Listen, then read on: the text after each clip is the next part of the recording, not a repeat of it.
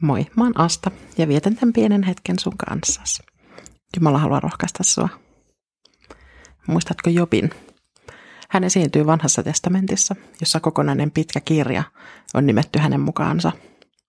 Jobin kirjasta nostetaan usein esille kärsimys, sillä Jumala salli paholaisen kiusata hurskasta Jobia. Pitäisi itsekin pitkästä aikaa lukea toi koko kirja läpi ja tarkistaa, että onko mun mielikuva edelleen oikea. Jobista mulle on nimittäin jäänyt sellainen jonkinlainen jääräpäisyys, jolla hän roikkuu kiinni Jumalassa ja hänen uskollisuudessaan, vaikka viereltä on viety perhe ja omaisuus, ja terveydestäkään ei ole kuin rippeet jäljellä.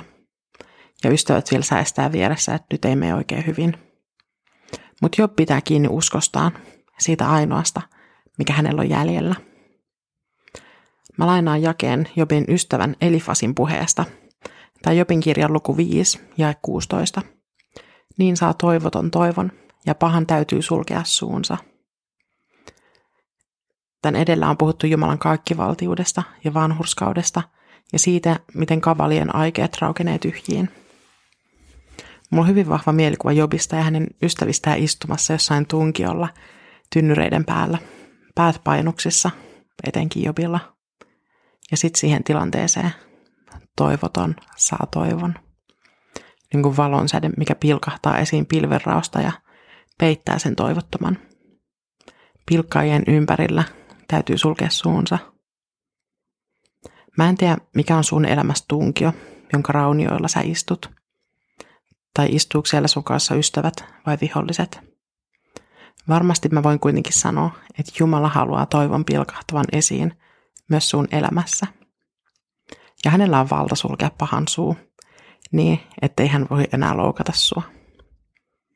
Joskus toivo pilkahtaa läpi likaisen lasin, kirjaimellisesti tai kuvainnollisesti. Se ei kuitenkaan himmennä sen valon lähdettä. Toivo on yhtä kirkas ja kuulas riippumatta siitä, mihin se koskee. Ota toivo vastaan ja heijasta se sun ympärilles. Rukoillaan. Pyhä Jumala. Todellinen toivon lähde. Kaikki valtias Jumala. Älä unohda meitä sinne tunkiolle, vaan lähetä sun toivon säde valasemaan meidän elämä, valasemaan meidän ajatukset ja muistuta meitä sun suuruudesta, sun kaikkivaltiudesta.